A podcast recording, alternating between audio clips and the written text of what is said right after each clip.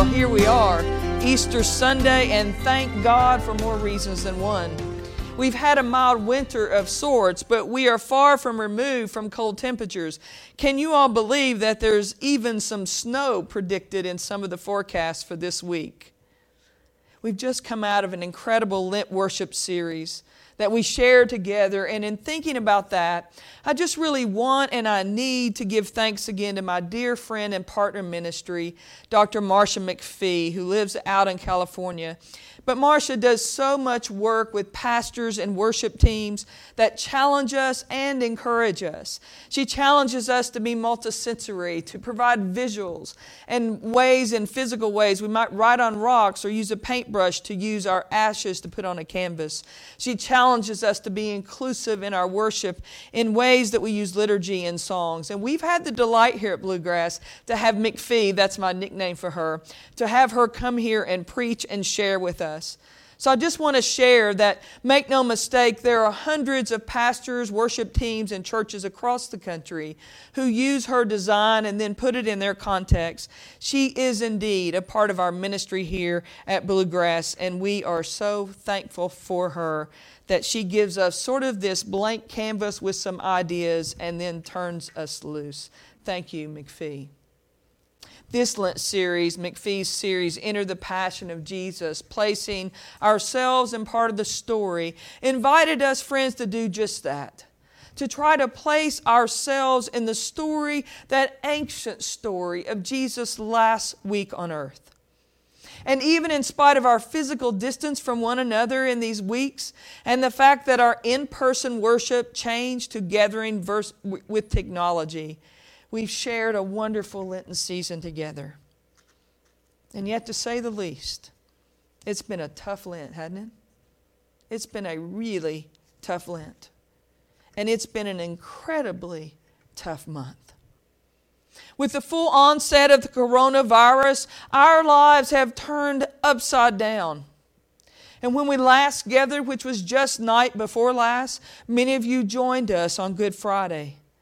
And when we left Good Friday night, we left in darkness with an image of our brother and Messiah Jesus hanging on the cross. That's always a very tough service. And yet, I would claim it's also a very needed service. For us to pretend as if our faith journey is without valleys and dark times would frankly be not authentic. We know that life has tough moments and some really difficult stretches. And we've all been through those, haven't we? Relationship fractures with family, parents, siblings, in laws, and outlaws.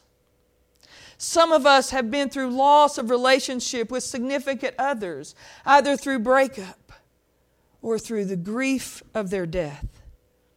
And we have, most of us, had our share of unexpected medical twists and diagnosis, either for ourselves or those we love, that took us off our feet.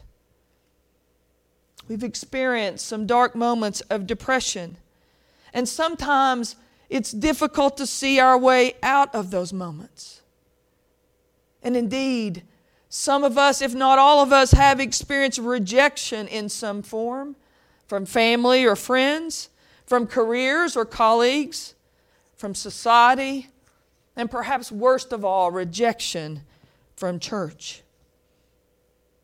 And we have experienced financial hardships. Some in our midst are experiencing those for the very first time as a result of this and an overall uncertainty about any and all matters of life. These are just some of the tough times, the dark times that we experience individually. And then there are those community valleys, even country valleys, world valleys. Think about events like the Civil War World War I and II, the fights against slavery, the fight for women's rights, Vietnam, 9 11. These and other events like them are those that we can remember either because we experienced them directly or because they were so profound in our history that history books or the memories of our elders remind us of those difficult times. The Great Depression, which is we, what we hear about a lot now. Communal, world, country valleys we experience. And let's be even more honest churches also experience tough moments and some valleys. Now, we've been blessed that in our just over nine years of being church, while we've had a hiccup or two here and there, We've lost some members who left because maybe they weren't happy about a decision our council made, or maybe weren't happy about a sermon that I or Pam or Kenny preached. But at our core, we have weathered these difficult situations. And hopefully, we've learned from them. And we continued moving forward with what we believe to not only be one of the most unique, loving, diverse, and authentic church families around, but we've continued to move forward with an outreach based church, which theoretically throws these doors off the hinges to welcome all inside, no matter who you are or where you are in your life journey or your faith journey. Yes, yes, yes, you are welcome here. And yet, Emmanuel United Church of Christ who we now claim as part of us, experienced their church dissolve after over 57 years right here on this sacred ground. We stand today and every day on the blood, sweat, and tears of those who gave so much of their heart and effort. And we are proud that they allowed their name and, most importantly, that they allowed their people to blend with us. Now, trust me, there were plenty of naysayers in our community and in theirs, doubting that a congregation made up of mostly African Americans who had very conservative beliefs, including being against same sex relationships, could have a snowball's chance in heck of blending with a congregation who at the time was being led by a lesbian pastor and a gay worship leader. That's the beautiful success story, friends. And if you don't know that story, find me and ask me because I love to share it anytime I can. And yet, that success story, as beautiful as it was, did not come about overnight. There were some dark moments from them and from us. There were some questions, there were some doubts. It sort of sounds a little bit to me like there was some Good Friday going on. In fact, just seven years ago, just seven years ago, on Good Friday, the doors of this very building were padlocked shut with this chain. And I've kept this chain in my office all these years because I don't ever want to forget the experience of our Emmanuel brothers and sisters of having their church locked on Good Friday and coming to church right here in this space on Easter Sunday, and they were not able to get in. This is to say, beloved church, my dear brothers and sisters, that we know there are dark times, tough stretches, and difficult moments. We've lived them. We've lived them individually. We've lived them as a country. We've lived them as a world. And yes, we've even lived them in our churches. And yet, here we are again here we are again. It's Easter Sunday, and thank God it's Easter Sunday. But why gratitude for this day? Why do we decorate our church with flowers? Or when we take our outside walks, we see our neighbors around pruning and planting and getting ready for spring to brighten things up a bit. we give thanks to God for Easter, not because church and flowers brighten our church or our yards. We give thanks because we serve a God of resurrected light. Light. See, when we find ourselves in the darkness, friends, literally or figuratively, there is just one way out of darkness. And that way is with light of some form. Now, sure, we can light a darkened room by flipping a switch or opening the blinds to let sunlight in. We can light a darkened outdoor environment with a campfire or a lighter or a flashlight. And we participate in all of those things. Let me share a story with you. When my mom was growing up, they didn't have electricity or indoor plumbing. And I tell my mom all the time, God knew what God was doing to sort of make me come along later in the world. I don't think I would have fared quite so well. But she's told me the story over and over again. I didn't get to meet my maternal grandparents, but she's told me the story of it wasn't long after they had electricity in their home. And my grandparents were, were poor, and so it was a big deal for them to have electricity. And so my mom and her sister, she was one of six girls, were sort of cutting up. And my grandpa, my papa, said, Girls, blow that light out in there. Because that's what he was used to telling them, to blow the light out. And mom tells a story how they were going, making this big thing and sort of making fun of him because he was telling them to blow the light out.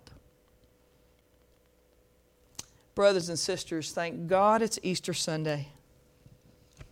For on this day, we don't need indoor electricity. We don't need switches or blinds or campfires or lighters or flashlights to give the light that we need for our darkened world or despair filled hearts. For right here and right now, on this special day, we celebrate the light of resurrection. And there's one source for that God, our Creator.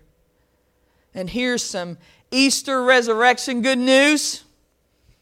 Just as the sun rotates around our planet and lights the day for all humankind, so is the resurrected light of God, ready and willing to brighten days, lift despair, remind of hope to all, to all who seek to experience the light of God. Just short of 2,000 years ago, cowardly politicians, pious religious leaders, and greedy society heads tried to snuff out that light of God who became incarnate and lived among us. And for a time, ah, for a time, they thought they had succeeded. Because after that horrific, politically motivated, and very painful death of Jesus, folks hunkered down a bit. They hunkered down in fear and despair, in grief. They hunkered down in disbelief and in shock. And we get that, don't we? Especially now. With the coronavirus becoming the enemy of all of us, we've been met with an extraordinary amount of loss and sacrifice, personal losses and grief, political arguments about who's going to get stimulus and money and financial help and how it's going to be distributed. We have churches being arrogant and ignoring not only our governor's executive order, but gathering in mass, which puts all of us at risk. And so, yes, I agree with his decision. Many of us are making tremendous sacrifices, as are people all over the world. We have aging parents dying alone. We have healthcare workers without protection but still providing care. A nursing home nurse that I spoke about during our prayer time, mother of one of our regular church family members, who sent me a message this last week asking prayer for her mom who called to say, This is the worst day in my nursing history. We've lost one patient. I have another man actively dying. And that same night, 18 ambulances pulled in and out as she held their hands and told them, Get better and come back. knowing that most, if not all of them, would not return. And that's just one example of what's at stake. There's a mound of loss, uncertainty, and anxiety, and rightly so. But I'm going to claim again, friends, thank God Easter Sunday is here. Thank God that today, if only just for today, we can get it. Not just the seriousness of what lies around us, before us, because you know what? I think 99.9% of people get it really clearly. My prayer this morning is that we get that the light of God has resurrected. And it will again and again and again. And not just on Easter Sunday. For you see, every single morning that we open our eyes, resurrection light has happened. We might not want to admit it, and for some, the truth is clinical depression prevents us from receiving it as fully as we can. And yet, for most of us, friends, receiving the light of God, which provides resurrection for us day in and day out, is a choice. We get to choose whether to live in darkness as people without hope of something better and of something, some person bigger than us. We get to choose whether we live our life out of gratefulness even in these days gratefulness for each new dawning, no matter what challenges may come up with that particular day. We choose whether to focus on the darkest times, our worst mistake, or whether we find our way to the light. Look, it doesn't mean we don't have challenges and valleys and, and darkness. We will, and we have. Yet the invitation to every single one of us is to get the light. Get the resurrected light of God every single day and keep it and hold on to it. And then, not to keep it all for ourselves, but to give some of that light away. That's what we mean when we say BUCC, be the church. You know what? We give light when we have drag shows that fund a feeding program for schools right down the street for us, for at risk kids who are hungry, who are still eating with school out. We give light when we check in on one another, whether it's a birthday video or a card that many of us sent to Pastor Kenny this week, or cards sent to my mom and Brenda and I as we remembered the one year anniversary of my bonus dad lovingly referred to me as Romeo. His one year anniversary of his death was this past Good Friday. And Stacy, I know you're watching. You're our church moderator, and I know you were behind those things. Stacy, you gave and give resurrected light to us with your thoughtfulness to organize things like that. And, church, you make me so proud and so humbled to be your pastor because, oh my, the light you give to our world. Thank you for being the church in a myriad of ways, using your unique talents and gifts and resources.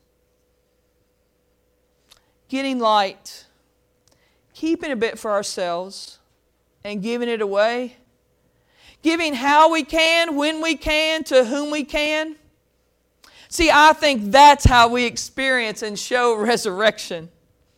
In a way, the world might really believe that it happened and believe that this resurrection message and this resurrection light is still relevant and desperately needed today.